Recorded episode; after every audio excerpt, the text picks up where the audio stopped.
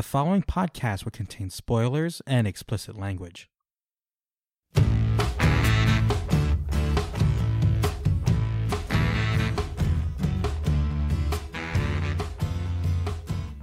Hello and welcome to another episode of The Other Wrestling Show.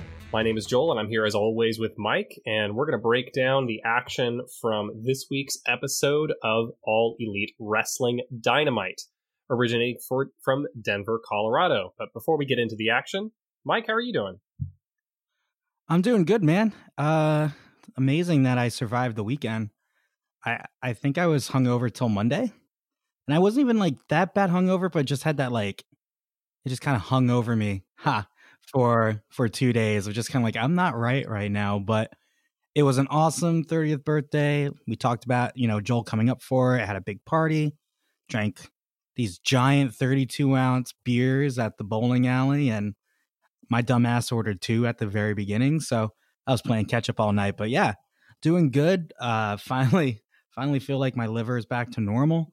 And uh, yeah, first week of 30 has been good so far, you know? So how about yourself? How was getting uh how's your flight back to North Carolina? How's being uh back home? Oh, the flight was pretty chill. I had my Switch, and so I was just kind of hanging out, playing games. I actually finished the game that I had been playing, and so I'm, I'm on to the next thing. I was not hungover, so uh, I'm happy about that. And uh, I'm pretty sure you're the only one who wasn't, because I'm pretty sure all my friends were hungover uh, from the weekend. So yeah, I've uh, never. good, good for you to survive I've it. never been hungover. I've gotten sick before, but I've never. I don't have that like next day like just feel like garbage kind of feeling ever. So I don't know. I'm thankful for that. It's uh, it's definitely a better way to uh, to experience life. But yeah, adjusting I've, back uh, into my schedule was rough though because I didn't get in until almost midnight on Sunday, and then it was like, oh great. Um, and this actually is like a really busy week for me. Both of my uh, online classes that I'm teaching started this week, so it's been you know trying to get both of those up and running and and get in touch with all my students and uh, so that's uh, and I, kind of like I knew it was happening this week, but it, it wasn't foremost in my mind because you know I've been Yeah. focused on the marathon and then I was focused on coming up for your birthday, and so it's uh it's been a whirlwind of a week. I can't believe I couldn't believe it was Wednesday when I woke up this morning. So yeah. uh, but I'm back in Well, at least you have things a at least you have a nice new fancy microphone to help out with your your online classes if you have to record anything. So. Yeah, I actually I Mhm. was I was happy about that earlier. I, I do I record videos for my for my online students, so it uh, it's very helpful. All right. Well, um, Joel, how about you give us a rundown of the show tonight? Absolutely. So, uh, like I said earlier, we originated from Denver, well, just outside Denver, Colorado, in Broomfield.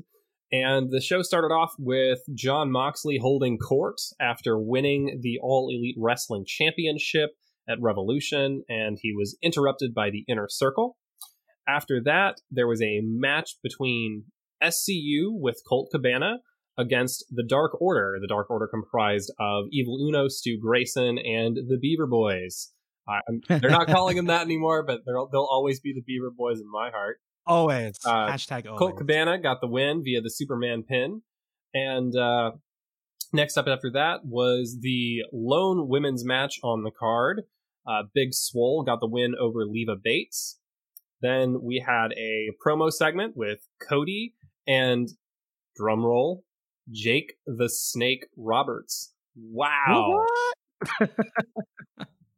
Uh, so after that interaction, Chuck Taylor had a match with Pac. Pac getting the win. And then we got a, a very brief interstitial of Shawn Spears and Tully Blanchard announcing the uh, B. Shawn Spears tag team partner contest, uh, for lack of a better term. Uh, and then there was a match uh, between QT Marshall and Jake Hager. Jake Hager getting the win, surprising no one. Uh, chaos ensued after the match. I'm sure we'll we'll talk about that a little bit later on. And then we got an excellent promo from MJF. And uh, finally, the the closing segment of the show uh, was Sammy Guevara and Chris Jericho versus essentially Darby Allin. What was supposed to be Darby Allin and Jon Moxley. Uh, and why don't we start uh, with talking about this segment? Sammy Guevara got the win via pinfall, and uh, Moxley was basically a non-factor in this match, getting getting taken out by the other members of the inner circle and leaving Darby Allin to fend for himself. Uh, I know this was a, a, stock up for both of us this week. Uh, talk to me about this match. What did you like about it? Well, I, I like that they trusted Darby to to basically do this five on one segment. You know, we as Moxley was coming to the ring, he got taken taken out by three guys in masks dragged through the crowd and just got the crap kicked out of him. And Darby, being kind of a, a man of honor, is like, no, let's do it. So, really, really enjoyed uh, the match and really just once again, just the trust they have in Darby, how he just continues to put up every single week, every opportunity he gets. Um, you know, I, I think Jericho and Sammy just made him look really good. Um, well, Sammy Guevara makes especially everybody look good. Yeah, Sammy, Sammy, and Dar- I could see Sammy and Darby wrestle every week for the next year and be a really happy guy. But it was just really good storytelling and uh like just once again how he moves and the spots he can pull. And my favorite spot of the match is when he was going for the tag and he tagged himself and then had like this burst of energy like he got the hot tag so it's just really really cool spot and that was and, a that was a really cool spot i love that as well and eh, that's a spot that i feel like could have been like cheesy and stupid but he sold it so well i mean he just got this look on his yeah. face like oh yeah i don't have a tag team partner right now i guess i'll tag myself in and then he psychs himself up and goes on a tear amazing yeah, and in that in that burst, he hit a destroyer on Sammy, knocked Jericho off the apron, catch the caught the big boot from Sammy, flipped Sammy over the top rope, then did a coffin drop on the entire inner circle. And this was in like a span of like 15, 20 seconds. And I know we talked about in the AEW Revolution uh, review show on Sunday how like when Kenny gets that burst, and he had that like 20 second spot to remind people how good he is. That I felt the exact same way in this spot for Darby. He was like, "Oh yeah, let me show off for about 20 25 seconds to remind you that I am amazing at what I do." Yeah, I mean, it was a huge showcase for for Darby and he once again was in the main event, was highlighted in the main event and looked like he belonged there. Yeah. The intensity yeah. on his face, the way that he sells everything, the way he convincingly absorbs punishment from his opponents and still kicks out. And, you know, I'm not a fan of weak kickouts. I think it just looks bad and it makes like wrestling look silly when someone just kind of weakly puts their arm up. I like to see an emphatic kick out, even in a spot where you're getting the crap beaten out of you, because I think it just makes it look and feel more real. So I think that's something that he does really well. And man, just he's so fast when he gets going mm-hmm. and it, it's wild watching him move around the ring and seeing him come up with creative spots and creative ways to get into moves that prior to seeing Darby Allin, I hadn't seen these moves before. And now he's finding ways to innovate on his own already innovative offense. Yeah, the the over the top stunner just looks so crisp and clean when he does it. And then he did like he did this uh, dive through the ropes under the second rope. And we've talked about this before, just the way that he just shoots himself out of the ring. You know, it was just a simple diving shoulder block on the Jericho, but it felt like he was running full speed and just crashed into him. So yeah. just the way that he kind of projects himself when he does this stuff um, well, is amazing. And it's all an extension of his character because, you know, his character is this crazy daredevil, former skateboarder and you know he's reinforcing that with character work on his Twitter account. You know, he he tweeted out that short video this week of, of him like jumping off, yeah, yeah. of him doing the coffin drop off of the scaffold into you know a, a, giant dumpster full of you know what looked like foam bricks, but it, it mm-hmm. it's just that kind of stuff, and he's doing great work in the ring, out of the ring. The only thing that we haven't really seen from him yet is work on the microphone. Um, he's talked a little bit here and there, but it kind of reminds me of the Crow Sting, who was a character who didn't have to talk. And everything was communicated through the actions in the ring, the character work, the storytelling.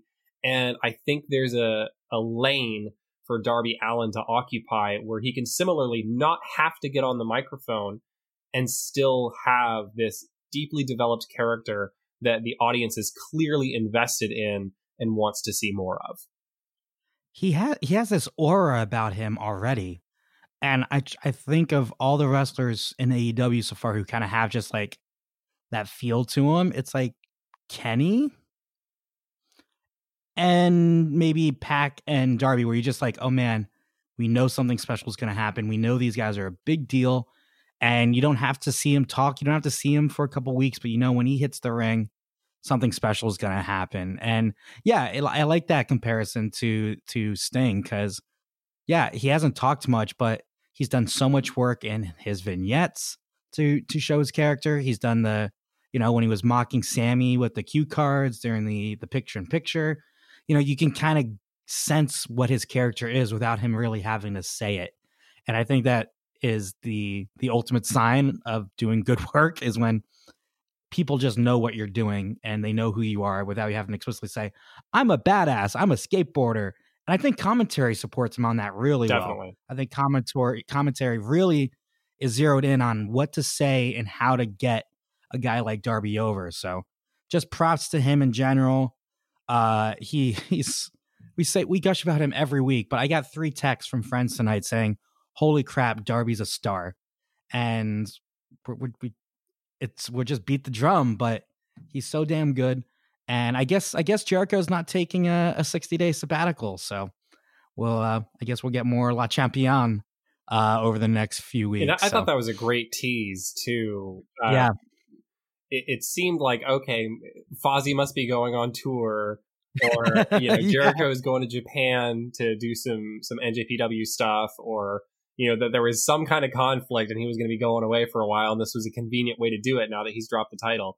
But Swerve, no, he's he's not going anywhere, and uh, I, I just thought this this was a really great way to end what was otherwise not necessarily the most exciting show in yeah. in terms of the wrestling uh, for AEW, which I think kind of brings us to our our stock down for the evening, which was you know this show had a lot of expectation riding on it. There was the thought that we were going to get the debut of the Exalted One. They had mm-hmm. advertised that we were going to get the debut of Lance Archer, and yep there was just a whole lot of teasing and not a lot of delivery on those fronts and yeah a lot of recapping what took place at revolution in, in some kind of extended segments and on a two hour broadcast it kind of takes the air out of the room like i feel bad for the live audience in uh in denver i hope that their dark matches were you know awesome amazing yeah. and blew the roof off because they didn't get necessarily the same experience that a lot of uh, attendees at Dynamite shows have been getting, especially looking at the month of February and how strong all of those shows were. I, I just felt like the show was a little bit rushed and cramped. Yeah. And didn't live up to expectations.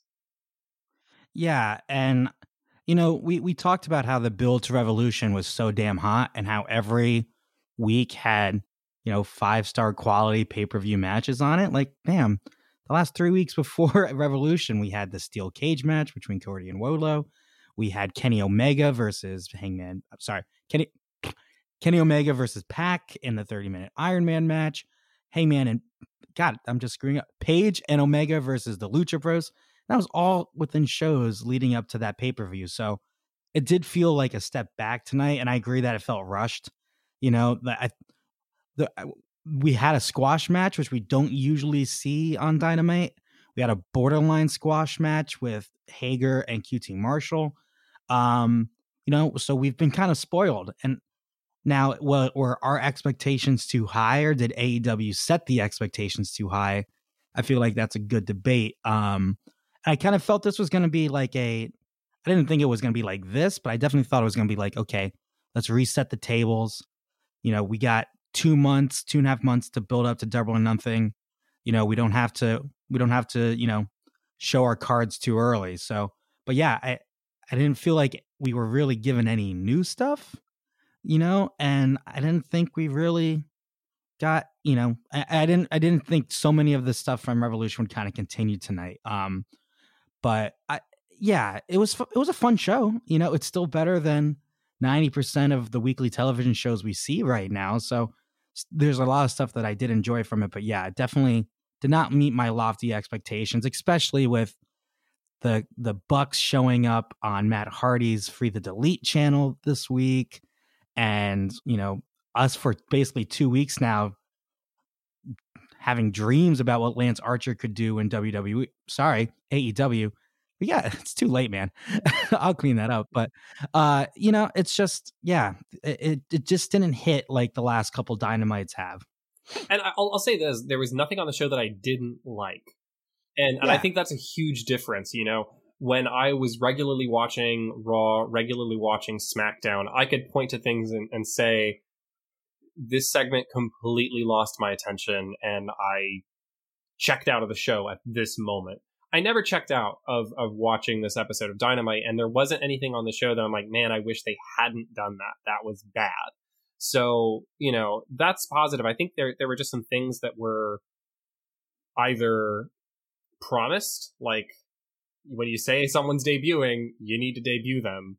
Um, and then there was things that were kind of implied, like, you know, and, and maybe that's that's our own fault as fans for building ourselves up and, and making ourselves believe that we were going to finally find out who the exalted one was. And ultimately, I really like what they did with that segment but it still felt like we're getting held over a little bit, and yep. I I just I want to see it move forward. So I I don't know. Maybe it, it's it'll end up being a good thing in the end because I'm left wanting more and still having that curiosity of wondering where this is going to be going moving forward.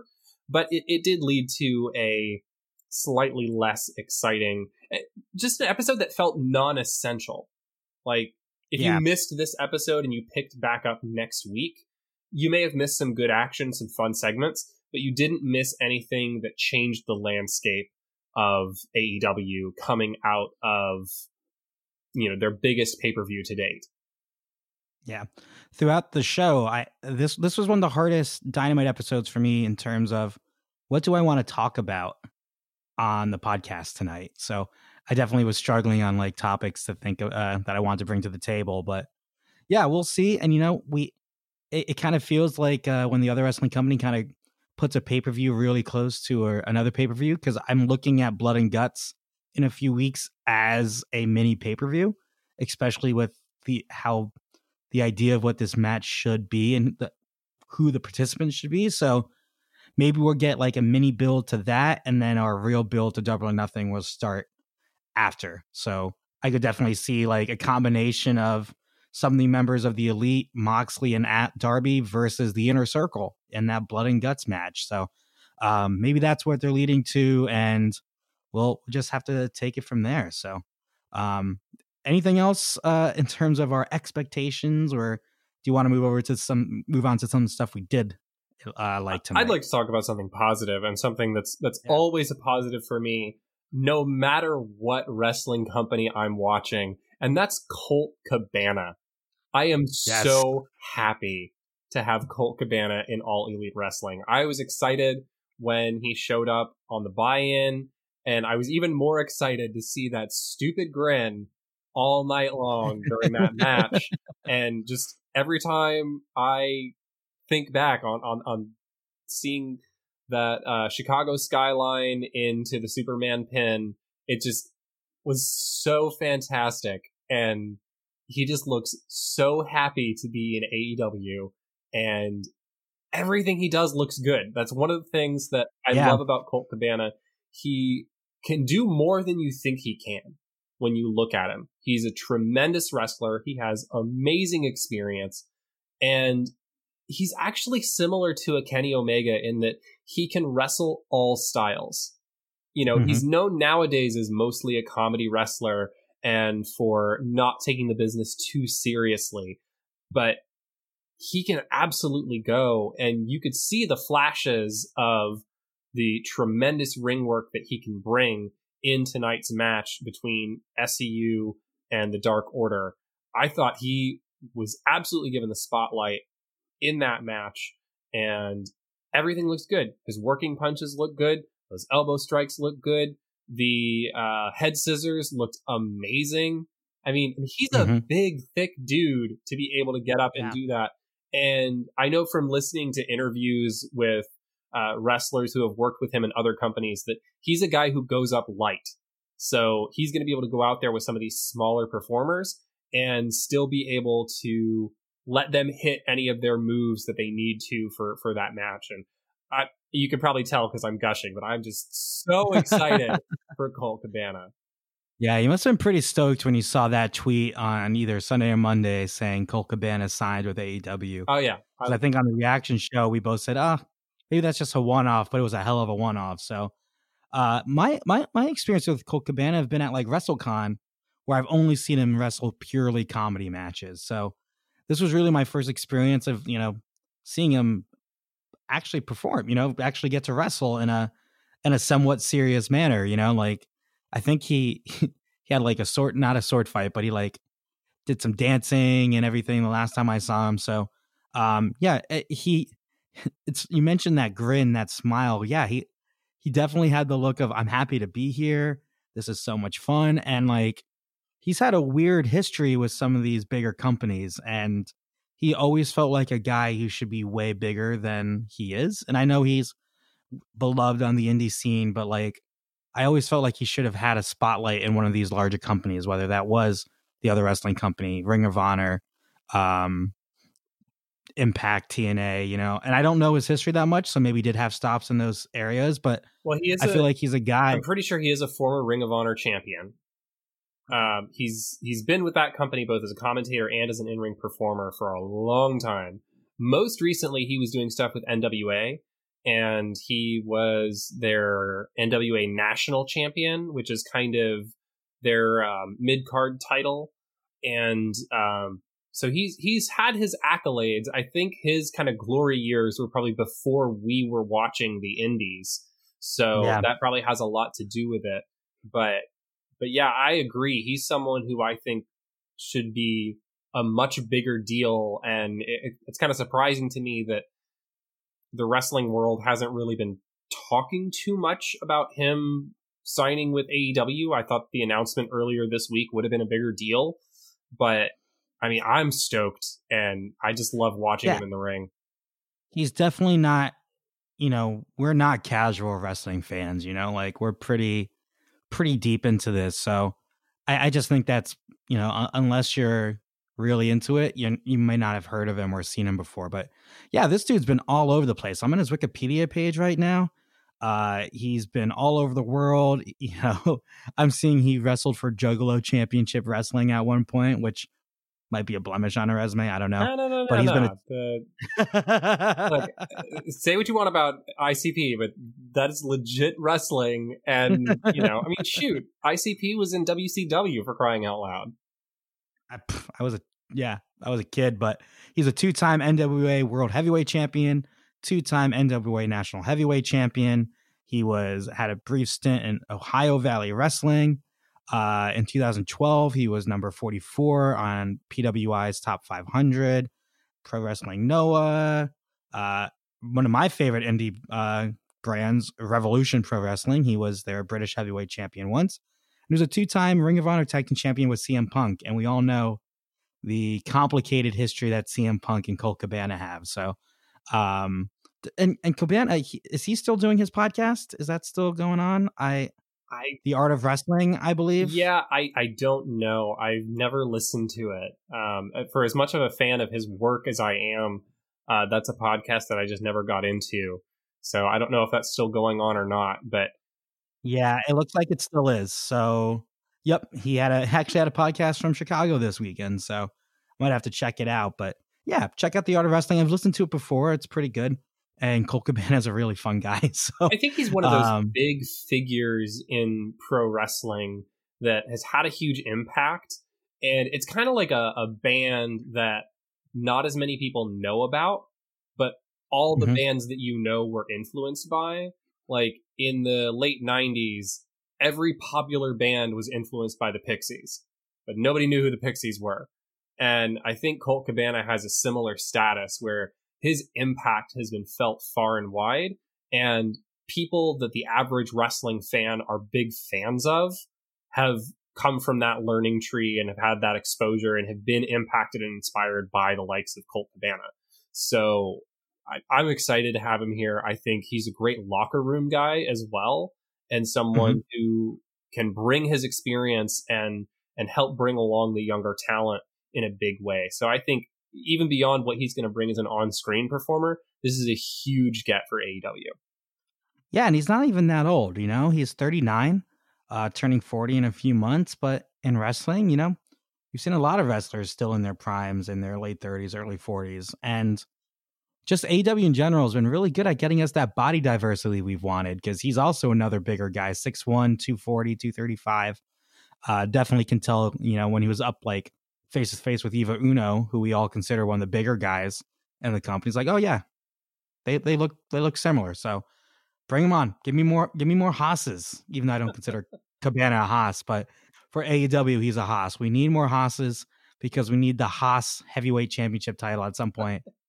Um, we were talking about Haas fights all this weekend, so we we need we need more Haas fights. But yeah, sign AC, anything baby. else? Uh, God, man, he was in the uh, Double or Nothing Battle Royal last year, and I love me some AC Duke baby. AC baby rules. Go. Yeah. Anything else about Colt Cabana and him joining the the All Elite Wrestling show, or or shall I mean, we, we got to stop, or I would go on forever. So let's right, let's just we, move it on. I mean, this has just been a two two wrestler gush fest tonight. We've been gushing about Darby. We've been gushing about Colt Cabana.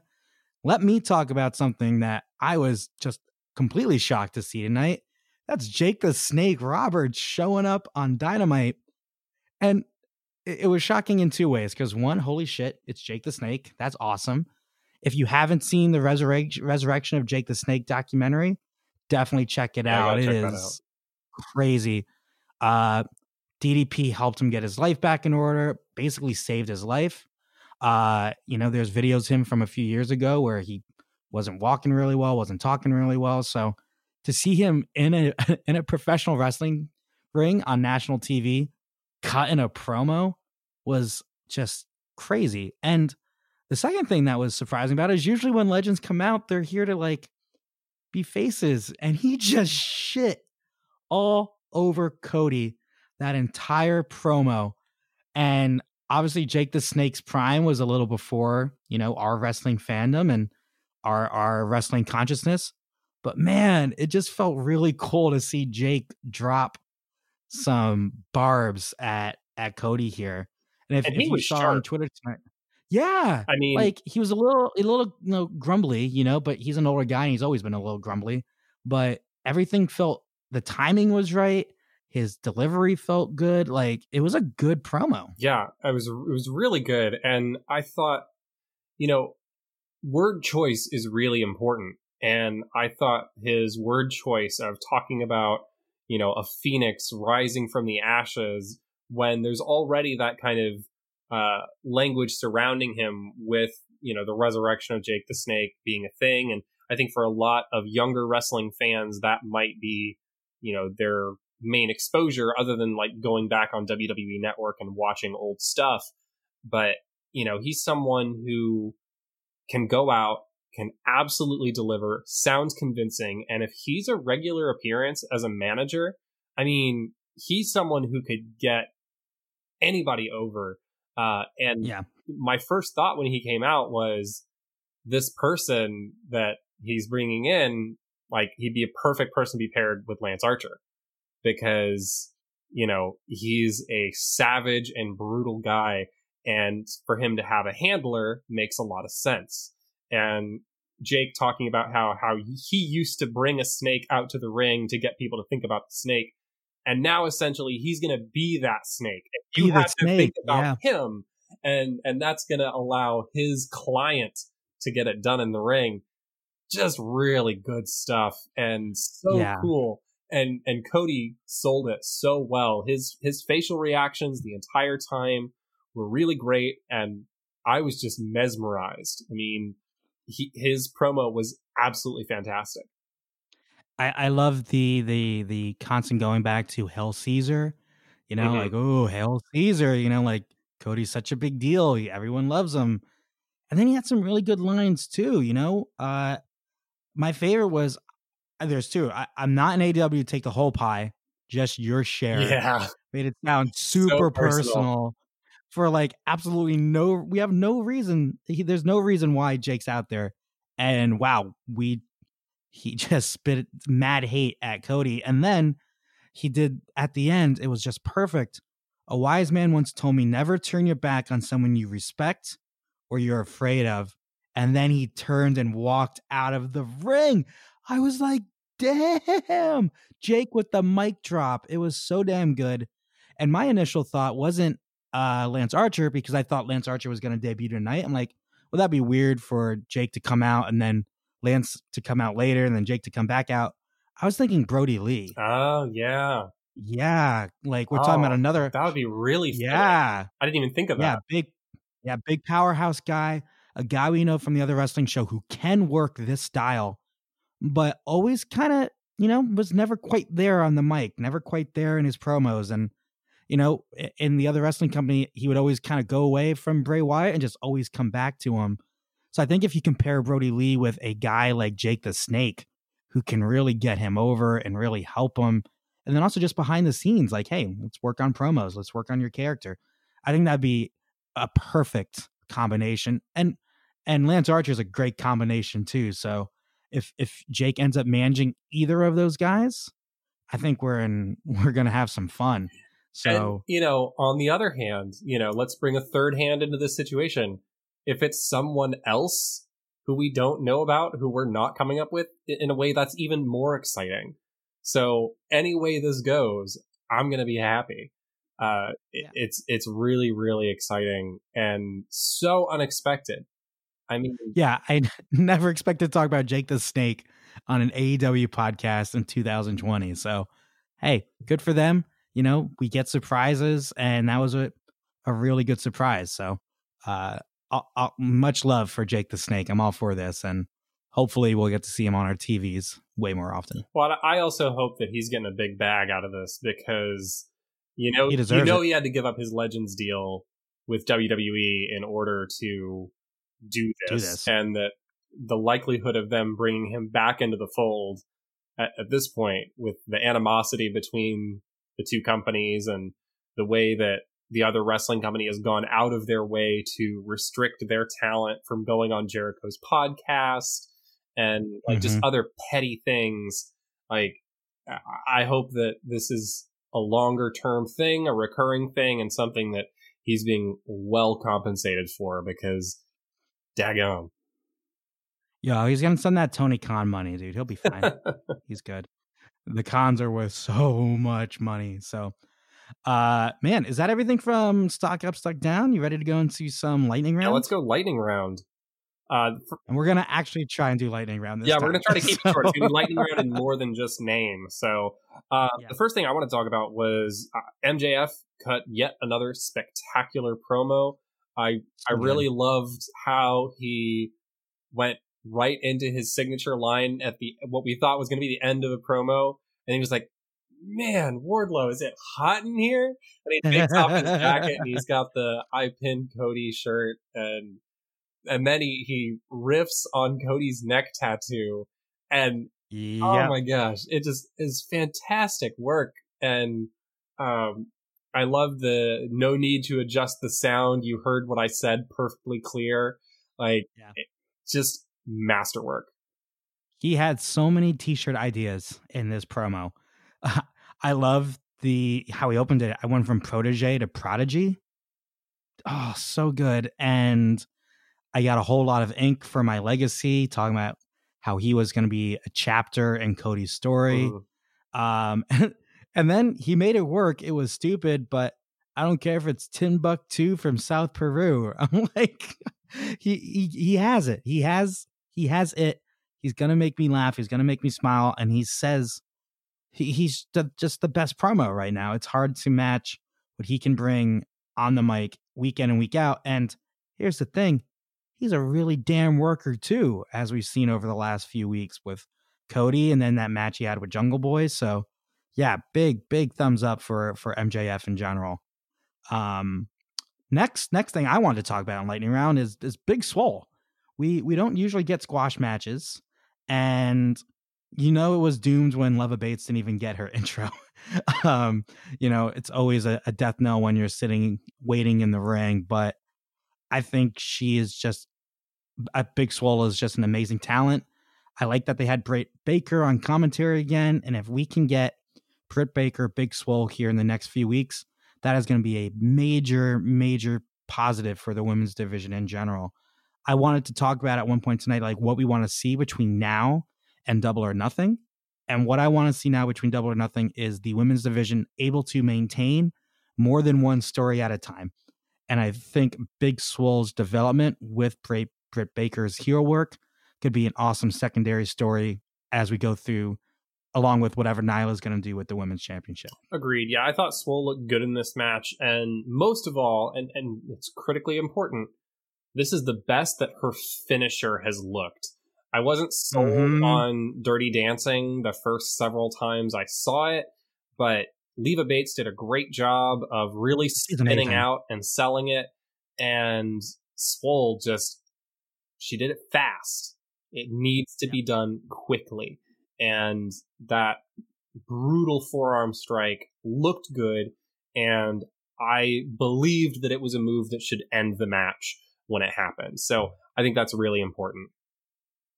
Uh, the next, yeah, and and really, oh, I was just say, really good showing for such a short match too. Sometimes squash matches aren't very entertaining, but I feel like there's a lot out of this from Big Swole's performance and then the work Britt did on commentary in that short period of time. So uh, As you would. Yeah, the next thing, sorry, I'm trying to keep it to a real lightning round here.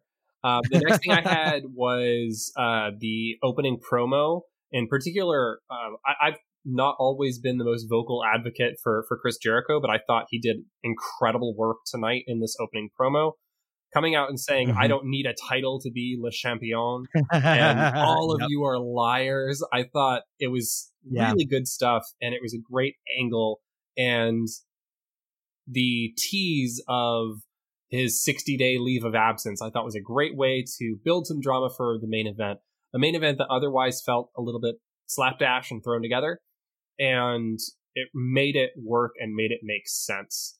Uh, and then from that same segment, I didn't really like Mox going like full babyface. The title belongs to all of you. But I thought he rescued yeah. it at the end when he looked straight into the camera filled up the screen and just to the inner circle, I dare you. Yeah. I thought that was great. Yeah, it was really good. And what I really liked about that promo from Jericho too, because we've we've we've criticized him a bit over the last few weeks for how corny some of this stuff is. Uh he, he was super serious tonight. Not a lot of, you know, goofy jokes, but what I really liked is when he said AEW, the whole roster, you're on notice. And I felt when you when you take the title off of Jericho like they did, how do we keep the inner circle relevant? Well, shit, beating the hell out of Darby, um, and then putting Moxley through the table off the stage, I think was just a really good way to remind people, oh yeah, the inner circle is still a major force because sometimes when someone take, loses the title, they kind of fade away. So I thought they did a really good job with that one with that promo and two with the actions at the end of the show of making sure the inner circle is still um, relevant. So props to them. And yeah, really enjoyed what Jericho brought to the show tonight. Uh, another thing from Lightning Round that I wanted to talk about this death triangle is going to be awesome. like, like I thought it was interesting that Lucha Brothers came out on uh, at Revolution um, during the the Pac Orange Cassidy match, and now they came out again tonight. And it's a faction that I never knew I wanted, but now I can't wait and I need it in my life because the three of those workers, man, get us a six man tag title because there's your inaugural champions. Lucha Brothers with Pac, who's going to beat that? So just really and really excited about their their formation of this group. Uh, and I, I, and at first I was like Death Triangle, that sounds weird, and then it grew on me some more, and then then they said it in Spanish and it sounds even more scary than Death Triangle. So just really interesting group. Excited to see what they're doing, and yeah, I'm I'm I'm in. They got me. Well, you just took three guys who didn't necessarily have a lot going on and put them together, and they're just such tremendous workers that even if the name is, you know, it's okay, like it'll grow on you, and in a couple of weeks you won't even notice, even if you don't like it right away.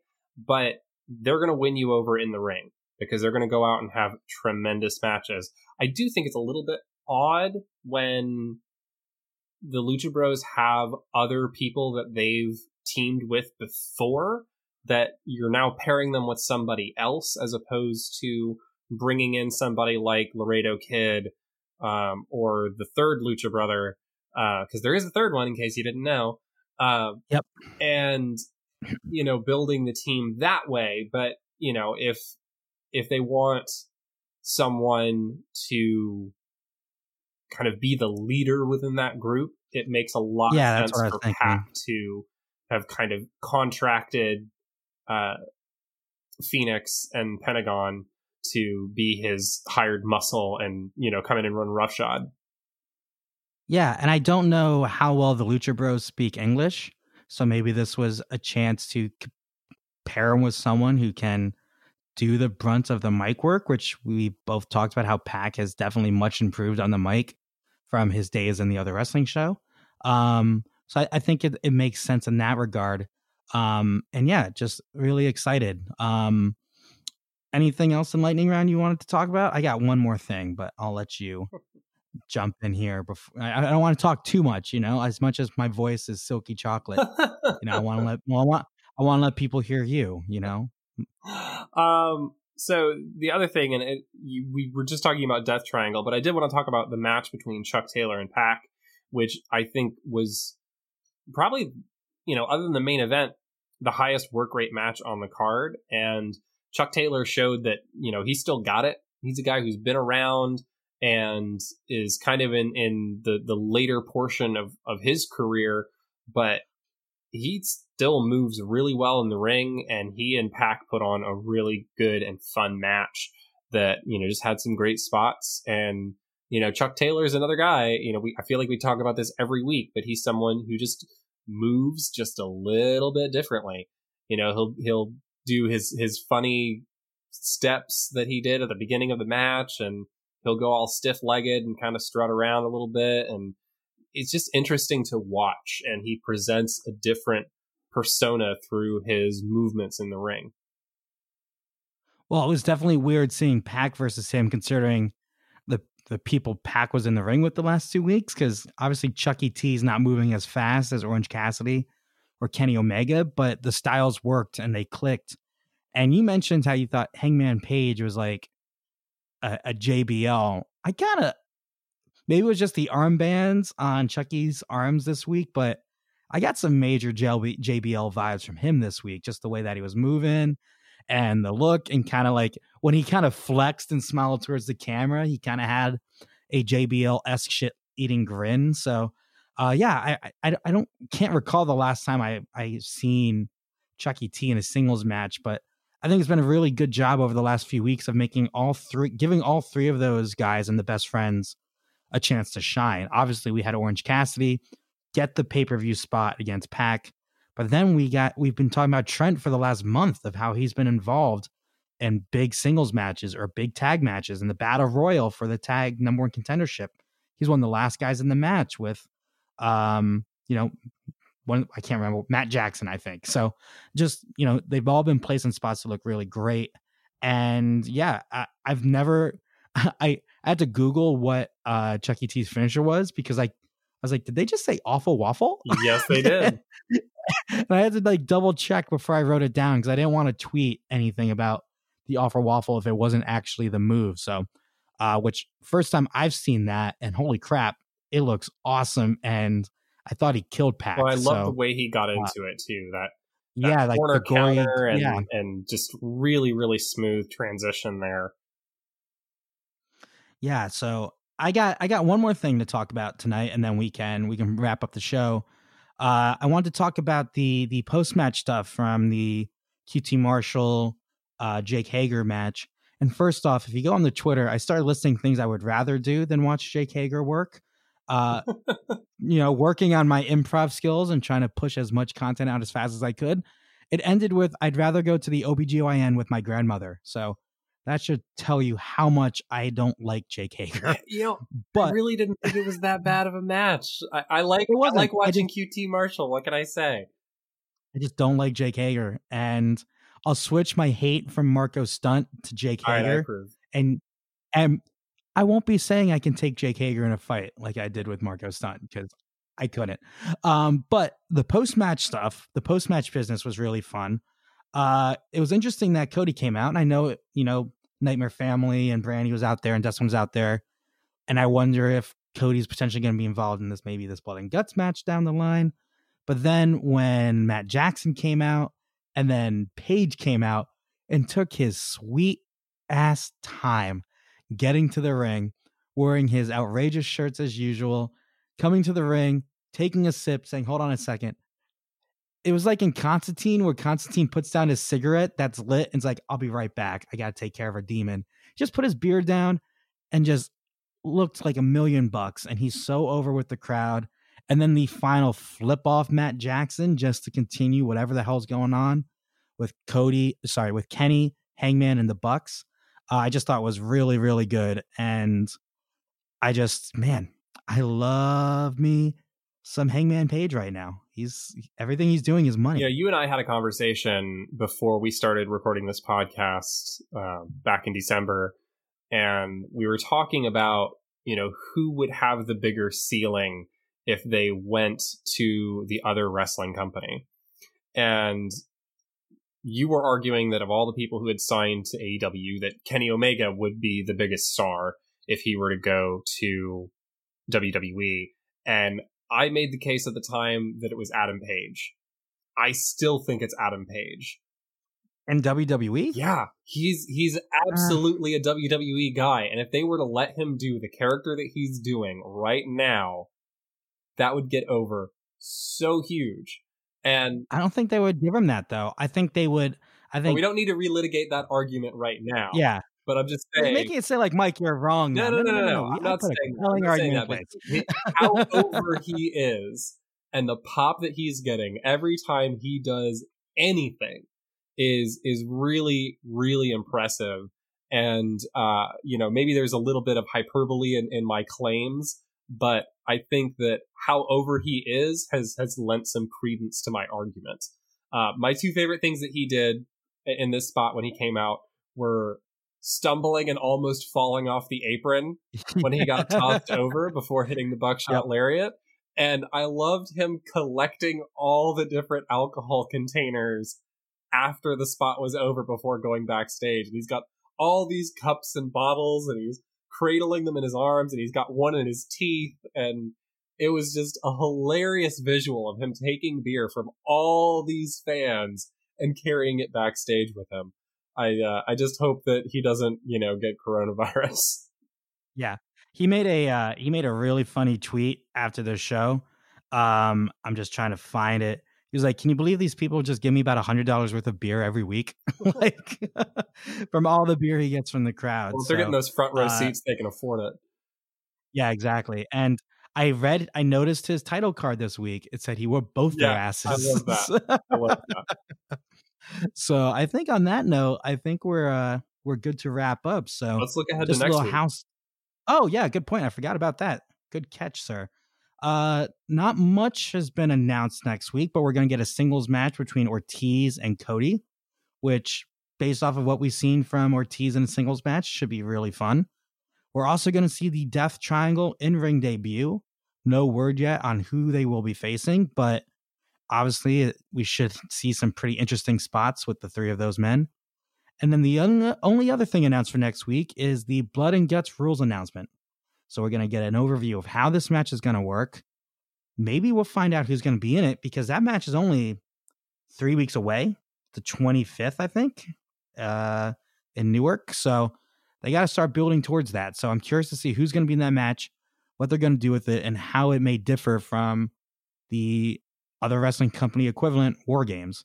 And as we saw with their steel cage, it's slightly modified. So curious to see how that cage looks over the two rings. So any comments on what we have in store next week for Dynamite? Uh, I mean, that's exciting stuff. I'm really interested to see what they do with this blood and guts match. And, you know, Cody went on, this was actually going to be my random observation of the week.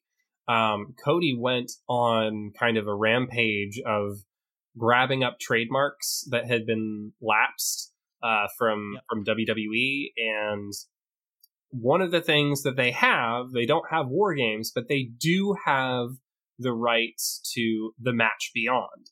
And the match yep. beyond is when the match actually starts in a traditional war games match because the match doesn't officially start until all the competitors are in the ring and that's referred to as the match beyond so it is kind of interesting that they have that and i'm curious to see if that comes out um, I heard an interview with Cody where he was talking about how he wasn't so much grabbing those things so that they could use them in AEW, but just because they were things that were associated with Dusty and he wanted to own the rights to them for personal yeah. reasons. So I'll be curious to see what they use and what they don't use. Uh, but I'm definitely excited for this. Uh, and, you know, we saw Death Triangle come out and do their thing and announce that they're a team now. So getting to see how they function and what the dynamics are going to be like. You always want to know like who's going to be the regular recipient of the hot tag. And I think Phoenix makes the most sense for that. Um, and I'm curious to see what they look like in ring. Do you know how the the Blood and Guts name came to be? I do not. Have you heard the story behind this? So there was a, a WWE conference call or interview last year with Vince where they asked him about how, you know, what's your stance on AEW? What's your views of them on competition? And he basically said something like, Well, I hope they don't go down the route of just blood and guts all the time. and I think Cody, I think Cody copyrighted that like within a week. So, yep, it's a it's a slight it's a slight dig at Vince. Um, I kind of love it. I kind of love uh, some of the stuff that they've done. Some some more obvious, some more subtle, but uh, yeah, that's where it came from. So there you go. Uh, yeah, if if that's uh, everything, I can we, we can do a little house cleaning and we can get the hell to sleep. Let's do it. All right, so you've heard this before, but you can follow us on Twitter at the o, at OWS underscore pod. And you can find us on Facebook and Instagram at The Other Wrestling Show. You can also email us at Gmail. I did this last week too. You can email us Man. at the other the uh, I did leave it in because I didn't want to edit as much last week. I was like, we did three episodes in four days. I had to cut that shit out. Um, you can email us at the other wrestling show at gmail.com. We are on Spotify and iTunes, and you can find us on most podcasting apps because I use the iTunes library. Uh, we'll be getting on Stitcher and Google Play here in the next few weeks as well.